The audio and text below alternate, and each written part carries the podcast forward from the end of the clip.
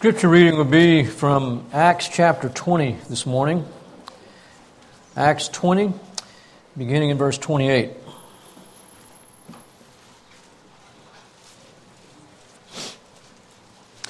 Be on guard for yourselves and for all the flock among which the Holy Spirit has made you overseers, to shepherd the church of God which he purchased with his own blood.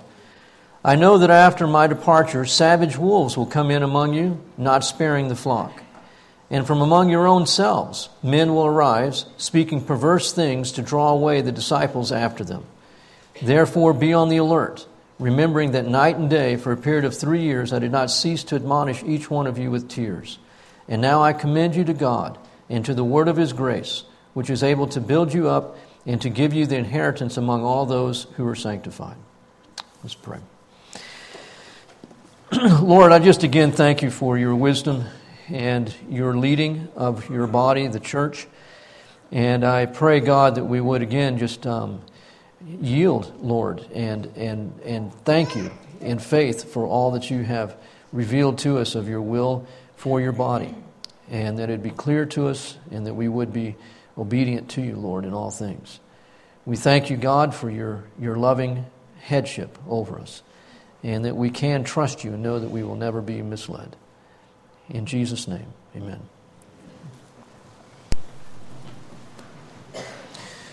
Last week we were looking at the qualifications of an elder from 1 Timothy chapter 3. And um, those qualifications are highly significant. In fact, they're non negotiables. Paul started out by saying these things must be true. But all those qualifications um, don't really just specifically lay out what the responsibilities, what the roles of an elder are. We can get some hints from those qualifications, but there are other passages of Scripture that speak more to what it is that an elder is to do. And the best place to go to those, for those passages is really the book of Acts. And so that's why the scripture reading this morning from Acts chapter 20, but there's a couple other passages in Acts as well.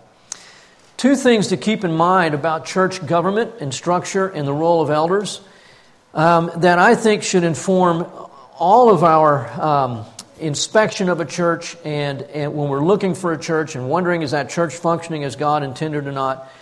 Um, there are a lot of different forms of government in churches, but two things um, should always be in place, irrespective of the form of government, and not just lip service given to these things. One, and the primary thing, is the headship of Jesus Christ. If that church is not actively seeking to know Christ and His will and submitted to His authority, then we're just another organization. And we are not an organism that is functioning in response to the head. But we're an organization who's just seeking to go out and do what we want and, or what we think is God's will and ask for God's blessing. But the church is to actually, literally be directed by Christ Himself. So the authority of a church is not elders, it is Christ and His Word. And a, and a healthy church, a biblical church, is truly seeking to know Him and to live in response to Him. And the second thing is the priesthood of the believers. A healthy church is understanding that there is nobody in the church who has more of the Holy Spirit than another person. Elders do not have more of the Spirit than non elders do. We all have Christ in all that He is. The scripture says, Jesus says that the Spirit of God is given without measure. And so there is no person in the church that has more of the Holy Spirit than another person. We all have been gifted by God, and, and the church is built up when every person is functioning according to his gifts to the mutual edification and building up of the body of Christ. So there is no person that is indispensable, and there is no person who is dispensable. All people are necessary for the healthy growing of the body of Christ. There are no little people when it comes to the body of Christ. We all need each other, and, and we and we um, and we um, and we and the body of Christ needs each individual. So those are the two main things to keep in mind: the headship of Christ and the priesthood of the believers. I, for a long time, have heard about an experiment that was conducted, and um, I wanted to make sure I'd heard about it accurately, so I actually found it on the internet. Back in the, I think it was the 1950s, a Harvard University professor by the name of Milgram ran an experiment to see um, if people be, are inclined to do whatever authority tells them to do. And the reason he was interested in running this experiment was because the Nuremberg trials were just being concluded, and, um, and, and soldier after soldier, officer after officer, in those World War II, post World War II war crime trials that were taking place, one man after another said, We were just following orders. And so, what was going on around the world was well, the German people had just been so brainwashed, they were more disposed, predisposed to, to listen to authority and put their consciences in check and just do whatever they were told than most people of the world are predisposed to do. And so, this Harvard professor said, I don't know if that's true that people will so willingly set aside their conscience because of what an authority figure says. And so, he ran this experiment. And in it, he, um, he just pulled people in off the street, paid them um, four and a half dollars just for showing up back in the 1950s. And, and, he, um, and he set up a scenario fooling them, and he told them two people are going to be volunteers, you and this other person, and the other person was not a volunteer. But the volunteer thought the other person was volunteer. And he says, What we're going to do is we're going to draw straws, and one of you is going to be the teacher, and one of you is going to be the student. Well, it was all rigged so that the volunteer, the actual volunteer, was always the teacher. And so he says, okay, you're the teacher, and you're going to teach this person, the student, word association pairs. And so once he's learned them all, then you're going to quiz him. And anytime he's wrong, you're going to give him a shock, an actual electrical shock. And we're going to start with 15 volts, and we're going to go up to 450 volts. And so there's a box there, and it's marked each one, you know, 15 volts, 30 volts, all the way up to 450 volts. And so the student, who's not actually a student but an actor, has been prompted to act like he's getting the, the questions wrong. So he's missing a lot of questions. And every time he gets one wrong, the guy is supposed to shock him the next higher level. And the test is to see how far will the teacher go because he is simply doing what authority tells him to do. And the results were astounding. 100% of the people went up to 300 volts. At 300 volts, the person is screaming like he's dying. And in anything over 300 volts, and the actor, the student, is gone non responsive. So, as far as you know, he is unconscious or he is dead on the other side of the wall. But you can hear his screams. And so, Three, 100% of the people went up to 300 volts. They are willingly inflicting harm, torturing a person that they have never met just because an authority figure says, do it. 65% of the participants went all the way up to 450 volts. And these are people from, from all age groups, all walks of life, and just to make sure that this guy wasn't, this, this professor, gotten the wrong results, it's been replicated in countries all across the Western world for many years since then with the same results. That 65% of the population will willingly kill someone just because the authority tells them to do so. Now, how does that bear on the body of Christ? We aren't any different. And again, this is why the authority structure of a church is so important. And I believe we see the wisdom of God that it isn't just one person who's in charge of a church. Christ is in charge of the church. Men are not ultimately in charge of the church. Jesus is. And with a plurality of elders, there's a check and balances. And it's much less likely that one person is going to begin taking and assuming authority that isn't his. And so that is that elder board recognizes we are not in charge here. Jesus is in charge. Our goal is to submit to him and so we collectively come together and, are, and, and want to maintain that place of humility and submission just so that we are not taking advantage of people's willingness to just follow authority. But again, with the priesthood of believers in mind, we should never just walk into church and say, Well, I just have to check my conscience at the door and do whatever anybody tells me to do because they're the spiritual guy. He's been to seminary after all. He's a pastor, he's an elder. God forbid. We each have the Holy Spirit. We each have the Word of God. And we are not to just check our conscience, because a person in authority is telling us to do something, particularly when it doesn't square with the Word of God. So we ought to be the kind of people who say, You're asking me to do what? I don't think so. How does that square with what I know to be true of God and know to be true of His Word? So, in looking at these passages, um, we'll come back to Acts 20, but just quickly on the two brief passages that precede Acts 20. In Acts chapter 5 is the first place where we get an idea of what the role of an elder is, what his principal role is. Um, Acts chapter 6, I'm sorry. Acts chapter 6. And the problem here is that the Hellenistic widows are being overlooked in the daily distribution of food. And so the apostles, who were at this time functioning as elders, in a very brief time, it's going to be apostles and elders, but here still just apostles. They said in verse 2 the twelve summoned the congregation of the disciples and said, It is not desirable for us to neglect the word of God in order to serve tables. So we see that they see our priority is the, is the word of God, which would seem to infer the teaching of God's word. That the people of God would be taught in the scriptures. That is our priority. They're not saying we don't care about people, but they're saying our priority is the scripture. And then verse 4 But we will devote ourselves to prayer and to the ministry of the word.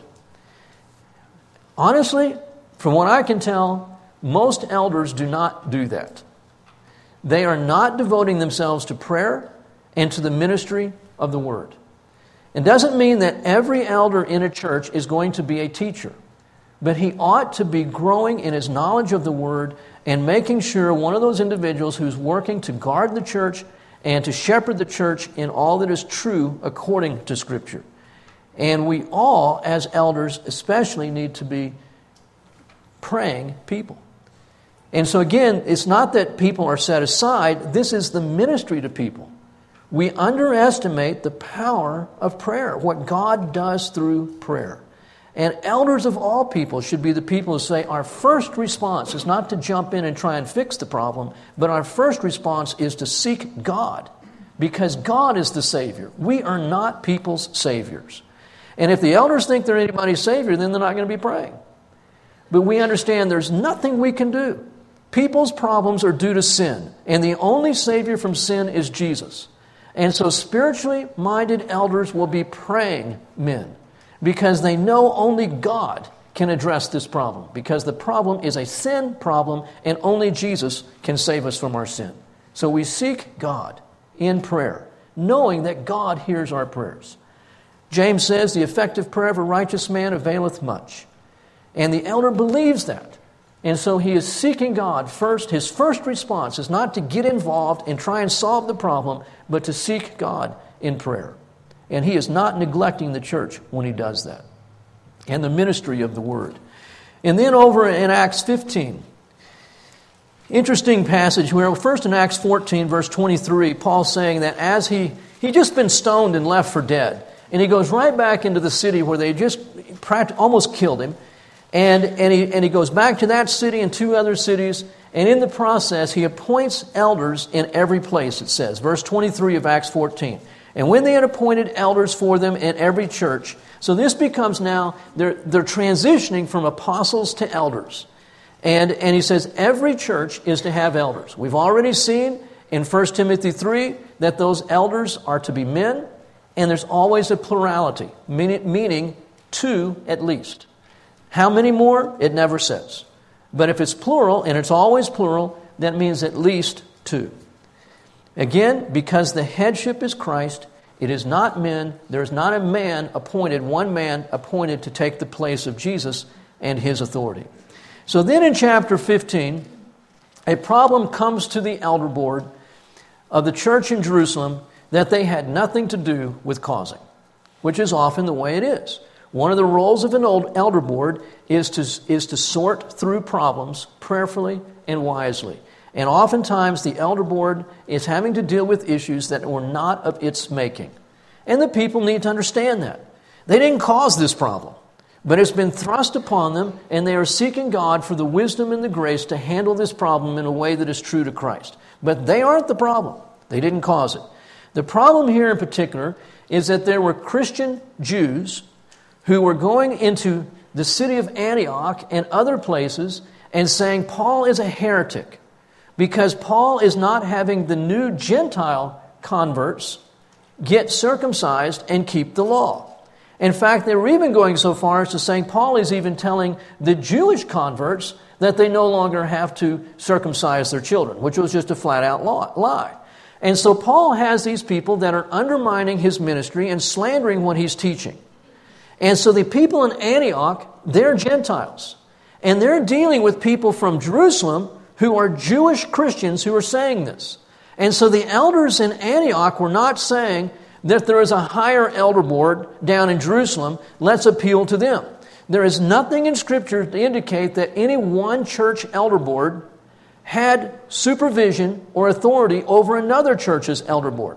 There were no church councils like that, where one, there was a hierarchy of structure between churches. Each church was independent, each church was to manage its own affairs. So this is not a lower rung church appealing to a higher rung church. This was the Antioch going, we don't even know what this problem is. We just know these people aren't from our church. They're from Jerusalem. So let's get Jerusalem involved. So it wasn't because Jerusalem was regarded as a more authoritative church. It's just that Jerusalem church, this is their problem. This is their people who are going out and teaching this false stuff about Paul. And so the Antioch church is saying, Jerusalem, if you don't mind, this is really a problem that you should be addressing. And they re- recognize they're right. We need to take this up. This is our people that are causing this problem. And so they bring Paul in and they listen to Paul. They bring the Judaizers in, they listen to them. And then Peter and James, two of the apostles' elders, stand up and start talking. In verse 6, it's Peter. And the apostles, and you see, the apostles and the elders. So no longer is it just apostles.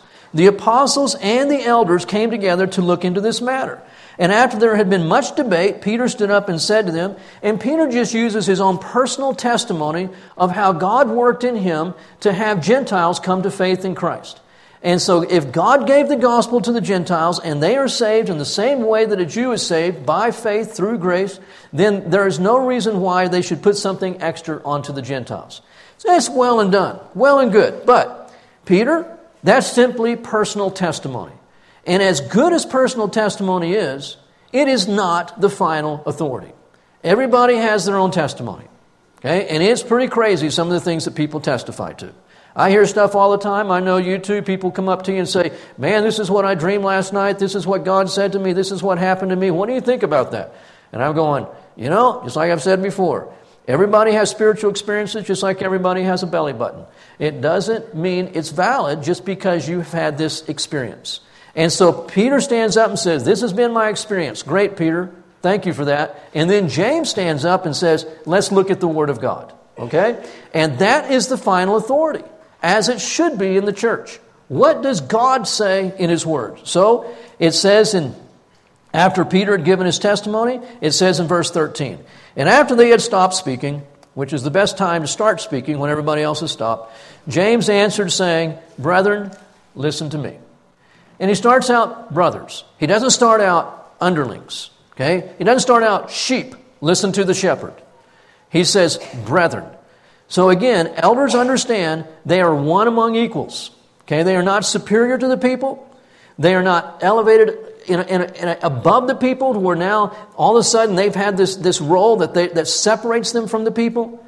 They, they have a responsibility and they have authority, but they are still brethren. And, and James wisely acknowledges that. Brethren. James answered, saying, saying, Brethren, listen to me. Simeon has related how God first concerned himself about taking from among Gentiles a people for his name. Testimony, personal experience. And with this, the words of the prophets agree. The Word of God. Here's his experience, and then let's look what Scripture says. And Scripture agrees with everything Peter is saying in his experience. So the final authority was not Peter's experience, it was the Word of God. This is what elders are to do. They are to be able to handle, handle God's Word in such a way that when people come and say, This is my experience, they can go back to God's Word and say, You know, that is absolutely true to what God says. Or they can say, I don't see anything in the Bible that says anything like that. Like getting slain in the Spirit, holy laughter, barking like dogs, and I know people that are committed to these things. And they go, Charlie, you don't know how loving this church is. Yeah, they're rolling around the floor and barking like dogs. And, and, but the, you don't, I have never sensed the love of God like I have in this church. And I, there have been several times now I've had individuals tell me that.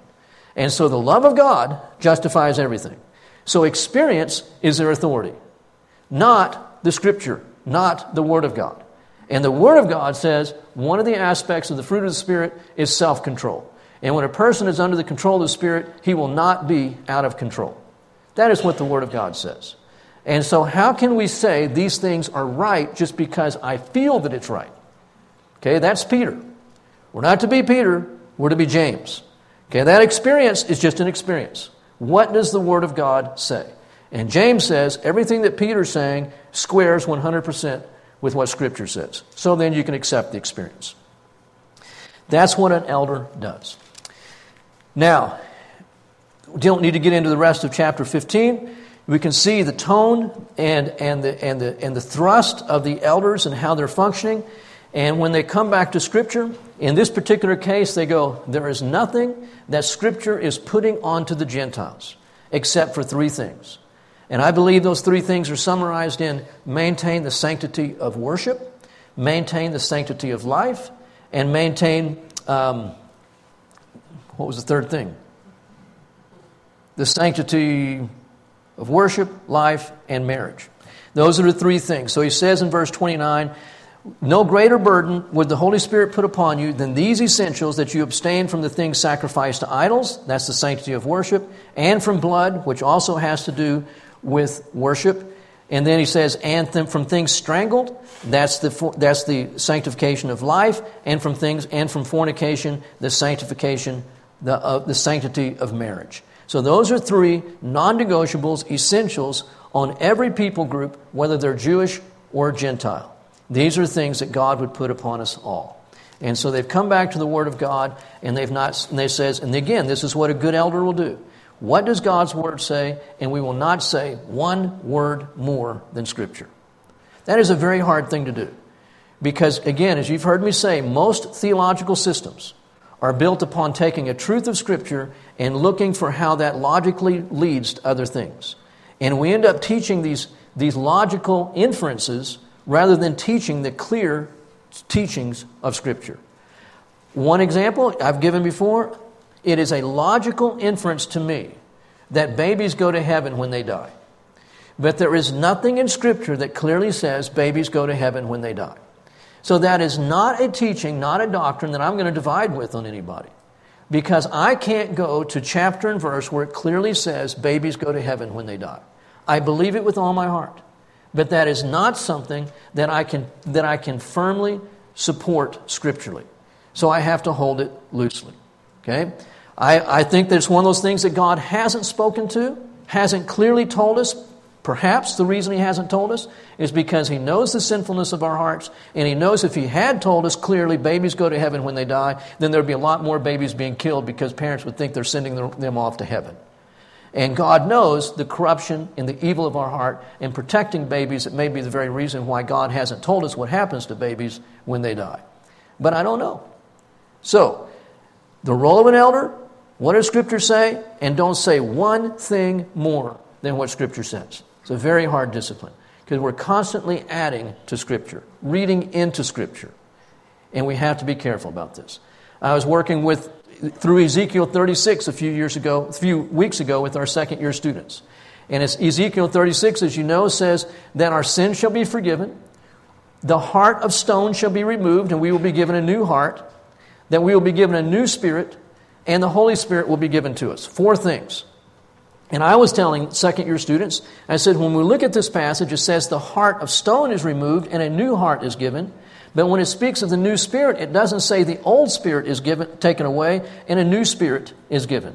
So afterwards, the students were having a little bit of debate among themselves and saying Charlie was reading into Scripture. Now, I'm not immune from doing that. We can all do it. If I've been reading into Scripture, I want to know about it. And so we talked about it the next class hour, and they said, We think you're reading into Scripture. You're supposing that the old nature is not, the old spirit is not taken away. You're supposing that. And I said, No, I'm supposing that it's removed, not removed. You are supposing that it is removed. Because the text simply says a new spirit is given to us. The text does not say the old spirit was removed. So if you think the old spirit was removed, it is you that is reading into the text. You're saying more than the text says. I'm just letting it say what it says. The, the, that the old heart was removed and a new heart was given, but it does not say the old spirit was removed and a new spirit was given. It just simply says new spirit was given. So it would be better to assume the old spirit is not removed because it doesn't say it was removed than to say that it was removed. Okay? Rabbit trail. Okay? But you get the point. Don't say a word more than what Scripture says. Now, chapter 20. This is the main passage in Acts on the roles of elders.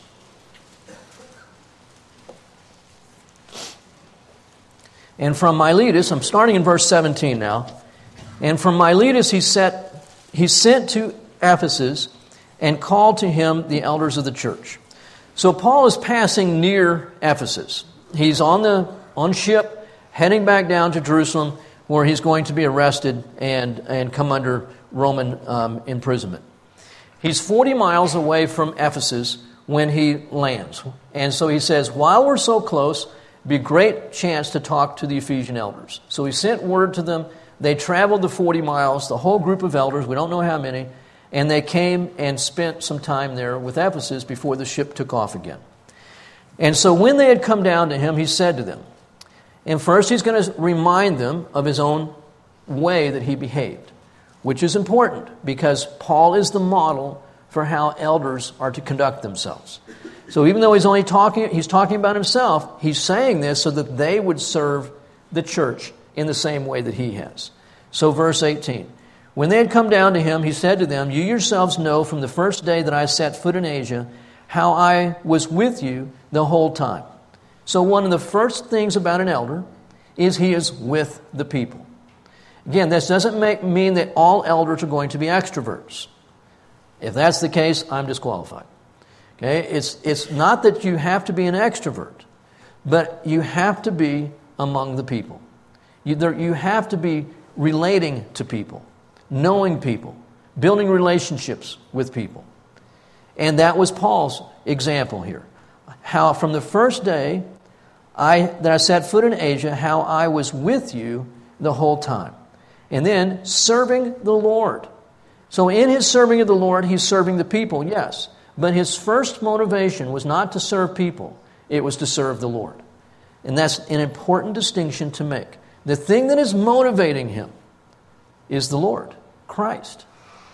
And you can be so motivated by people that you are not being led by the Lord. And this is where a lot of pastors get in trouble with their children, I, I honestly believe. They are motivated to be with the people, but they are not necessarily being led by the Lord. They may be driven by the expectations of an elder board who's wanting that pastor to do everything, and the pastor ends up neglecting his family. But I believe that if that, if that pastor is listening to the Lord, serving the Lord, he's not going to just ignore his wife and children.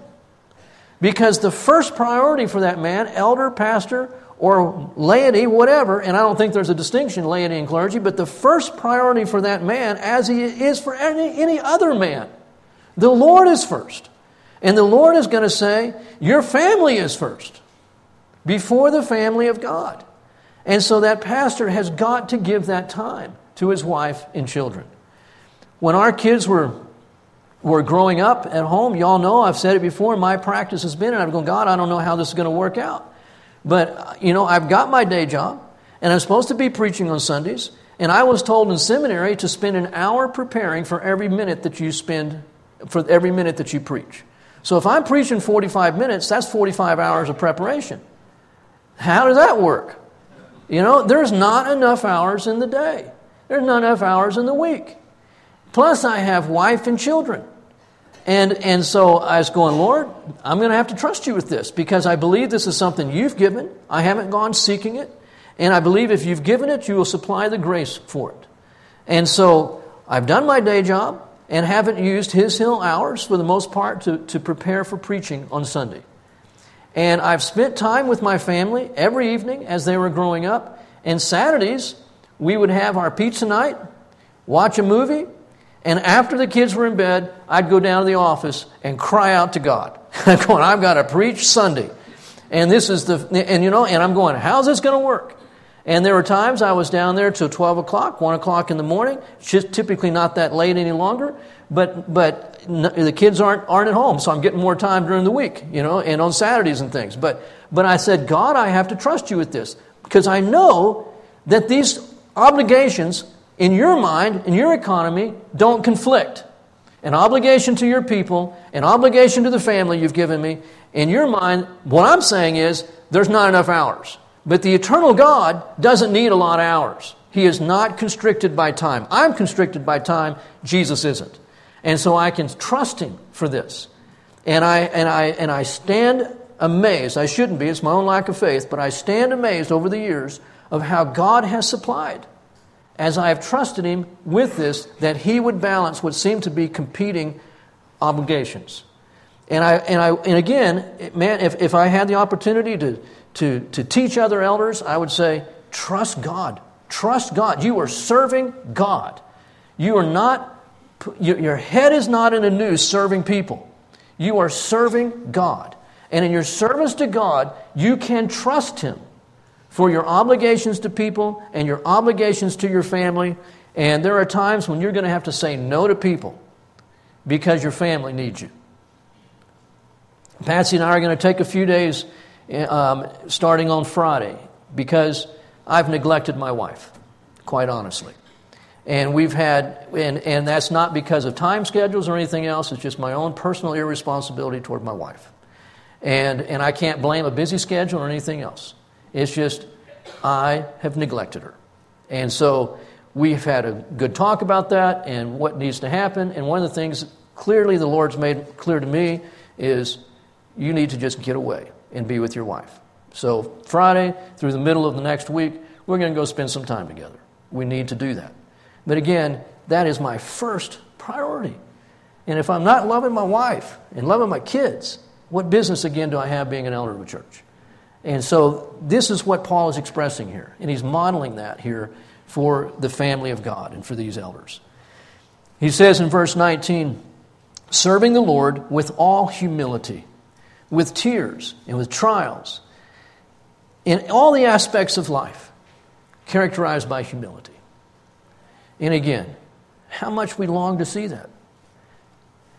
Tears, trials, which all, all these trials that came upon me, all the plots of the Jews, I served the Lord with humility.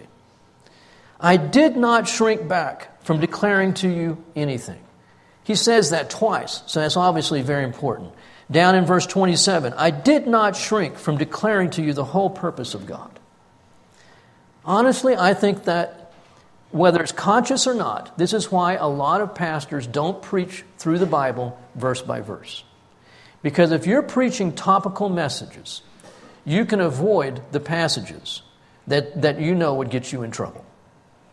But when you preach through the Bible, verse by verse, paragraph by paragraph, you can't avoid preaching the whole counsel of God.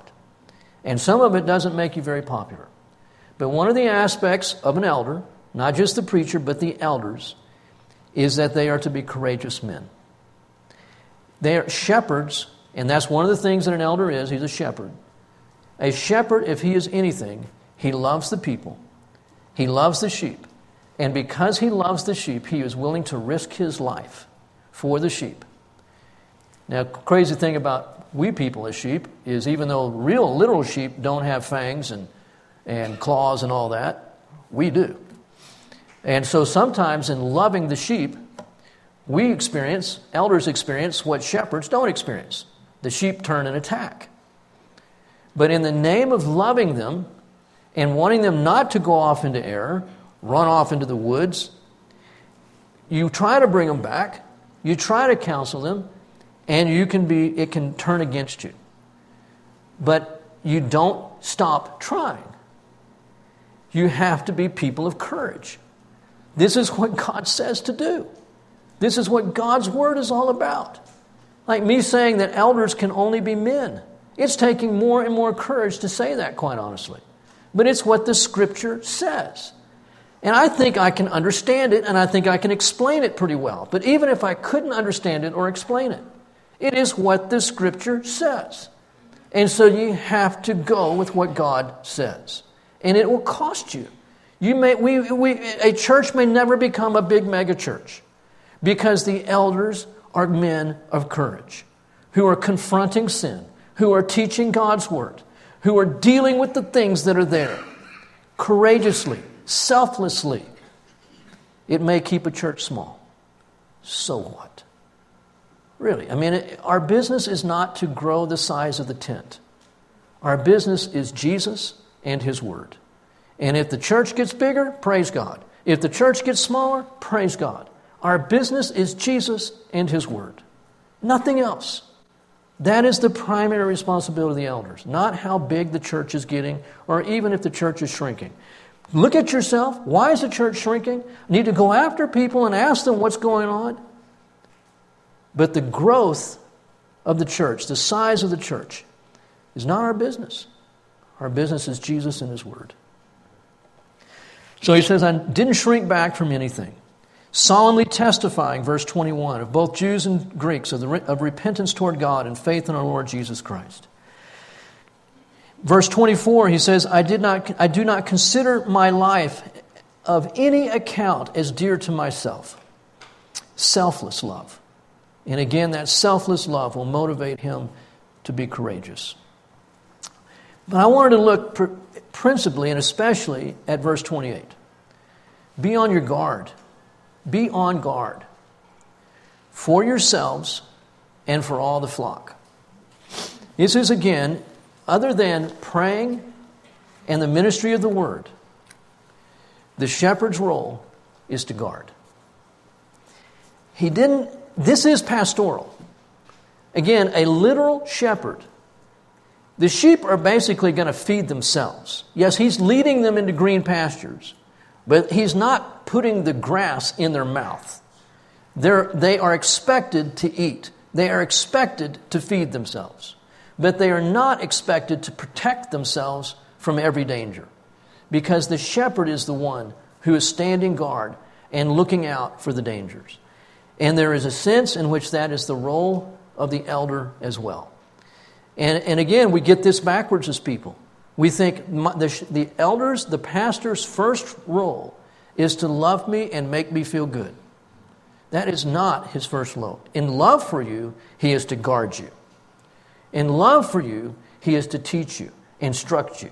You are not necessarily always going to feel that you're getting stroked the way you want by the elders. But again, this is where the body of Christ, we minister to one another.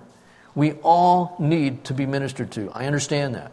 But sometimes we think it should come exclusively or primarily from the elders. That's something I don't think we can get from Scripture.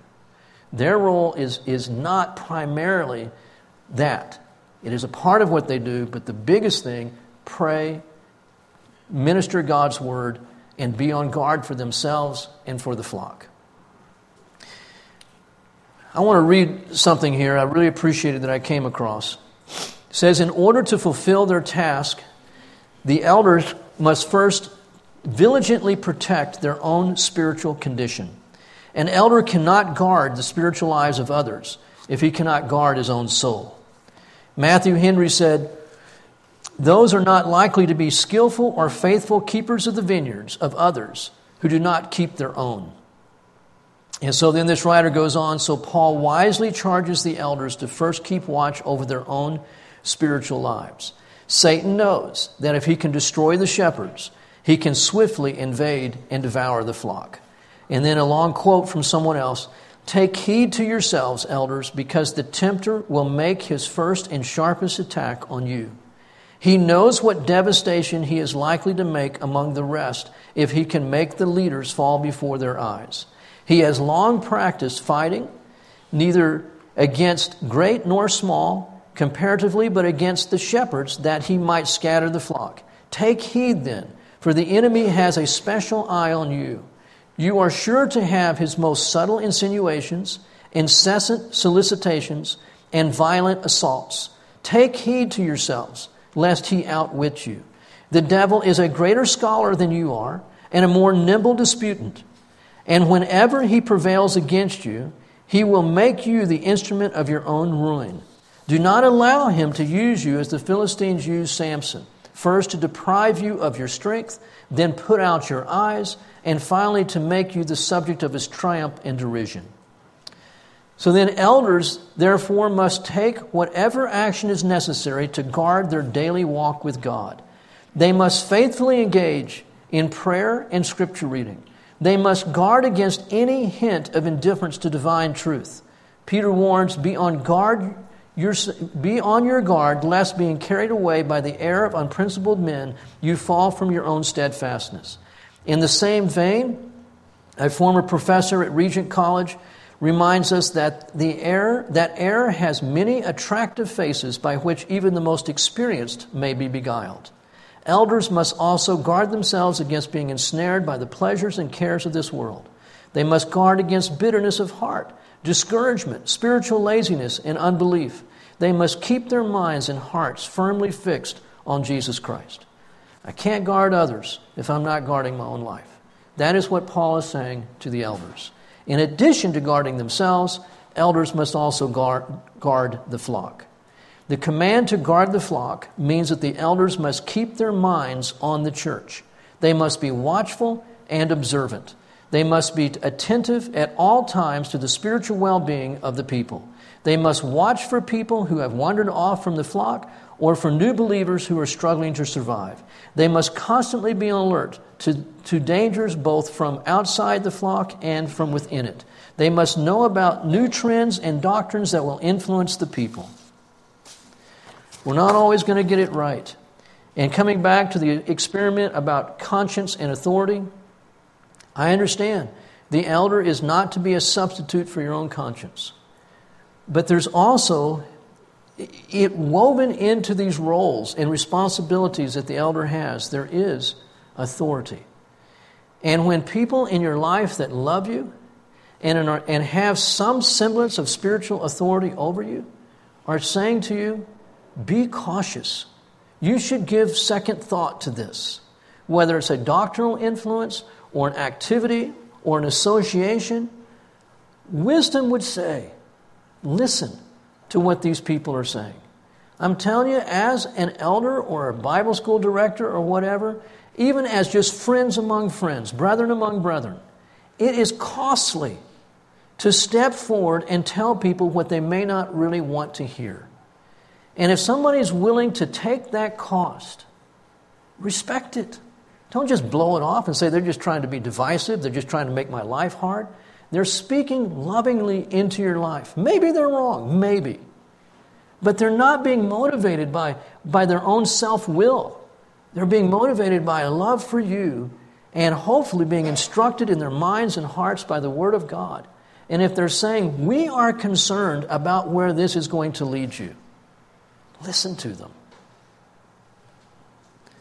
Be on guard for yourselves and for the flock. He says in Again, verse 28, continuing on, he says, Among which the Holy Spirit has made you overseers. In every instance in the New Testament, the churches appointed the elders, or Paul, one of the, or Timothy, one of the apostles, did. Timothy was an apostle, but he was working under Paul. But it, the idea was that as time went on, after the initial elders had been appointed, that they would be appointed from within the body. We understand that. What Paul is saying is the elder needs to understand that it wasn't men, it was God who put him in this position, so that he would serve as unto God in the fear of God and in reverence to the Lord. He has been appointed by the Holy Spirit to be overseers, to shepherd. These are the words elder, overseer, um, um, shepherd, pastor. These are all the different words the Scripture uses. And then the church of God which he purchased with his own blood. Man, the church at times, these epistles, they were at times a mess. The church in Corinth, the church in Gal- churches of Galatia, they weren't perfect churches by any stretch. And yet we don't hear Paul or anyone else negative about the church. We often are too negative about the church, the body of Christ. There is no perfect body. I think ours comes as close to it as anything could. And it is not perfect. You guys know that. But to be negative about the church that Jesus purchased with his own blood, he is not negative about his church. Neither should we be. Honestly, it's been one of the things that I've been concerned, concerned about the emergent church, that movement. They are so negative about the church, the evangelical church, while they can be so positive about Hindus and Buddhists and, and, and you know, Catholics and, and so many other things, they have almost nothing bad to say. But when it comes to the evangelical church, almost nothing good to say. That concerns me. I know that after my departure, verse 29, savage wolves, this is not, it could happen, I know it's going to happen. Savage wolves will come in among you, not sparing the flock. And from among your own selves, men will arise. So there's two sources, two doors for a wolf to enter. One is through the front door, and the other is right from among us. And so it's a constant vigilance. And again, this is why we need a plurality of elders. Because any one individual can start straying, even as an elder. We're not immune to this. And so the other elders can speak up and say, We're concerned, brother. You need to pull back from this. This is becoming an emphasis that's bigger than Jesus, you know, or, or whatever the concern would be. And so the wolves will come. And so, elders, again, part of their duty is to be able to spot them and to inform the flock and to protect the flock. And, and again, there's so many things, so many trends that seem like they're impressive and powerful and flashy, and they, and they take us away, as Paul was talking about in 1 Timothy 1, from that simplicity of faith in Christ. And, and we have to constantly be coming back to Him. I know the church, um, I don't know it personally, I've only read the story from the pastor and they were a Bible believing, verse by verse preaching church. And they had over a thousand people in the church, may have been 2,000. Well, they switched overnight. All the pastors went to a Signs and Wonders conference, and they all come back, came back preaching signs and wonders. And the whole church just shifted overnight. And so, the, very soon, the pastor, this lead pastor says, it became apparent that the most popular people in the church were those who had the gift of prophecy. And people weren't bringing their Bibles to church anymore. They didn't need it because they weren't preaching through it. And so they started bringing little notebooks so they could, so they could hear from one of the prophets and write down a prophecy that they might hear that Sunday. And so, very shortly after a few years, none of those prophecies were coming true. They were always grandiose, always very positive, and none of them ever happened. And so the counselors in the church became inundated with people whose faith was being destroyed because of all these prophecies and they weren't being fulfilled. And so these pastors finally woke up and said, We are leading the sheep off a cliff. We have introduced this.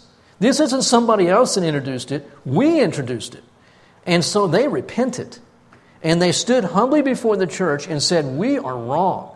And we are going to go back to preaching the scripture verse by verse. Well, these prophets, who had never given a negative prophecy, are now prophesying death threats against the pastoral team because they said, We're going to start teaching the scriptures verse by verse. Well, they stayed to their guns and they came back to just teaching the Word of God. And they lost half their congregation. But then, in a very short time, they said the Lord brought it all back and doubled it. So the church is bigger than it's ever been, which doesn't mean anything.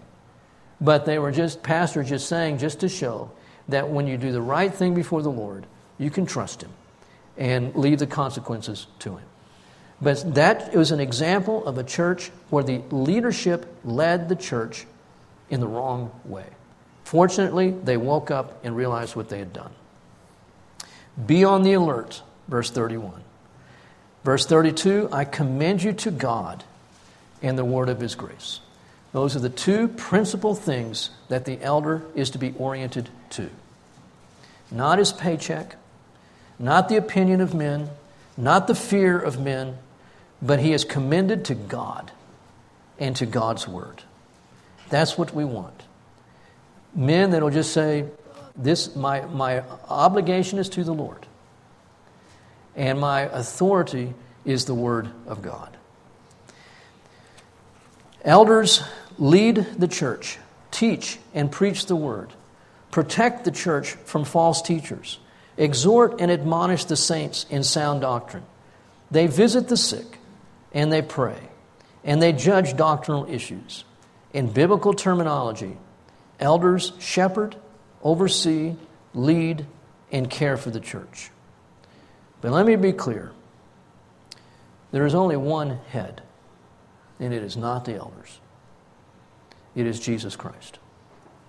And when it really comes down to it, as, as, as, important, I think, as shared leadership is, and I've become more and more convinced of it as I've been doing this study, and I look back over my life and go, God, that's why this church has, fun- has functioned with so little acrimony, is because of how the elder board has functioned. I really believe that. I think the same thing is true at His Hill, where I've been privileged to work for the last 30 years. That when the leadership is functioning in brotherly love, in humility, caring for each other, listening to each other, counseling each other, one of the things that happens in an elder meeting is that those elders are supposed to encourage each other. They need to be ministered to. And I tell you, that happens every time we're together. I leave encouraged. I remember all the years that Kelly and I would drive back to His Hill together, and I'm just going, man, I may not have looked, to, looked forward to it when I was first driving over, but there was never a time that I was driving home and I was going, thank you, Jesus, for that time. We leave encouraged. We're to pray for the body, and that means in our elder meetings, we spend quite a bit of time talking to each other about you all. Because I'm not in touch with all your with all everybody, I can't be.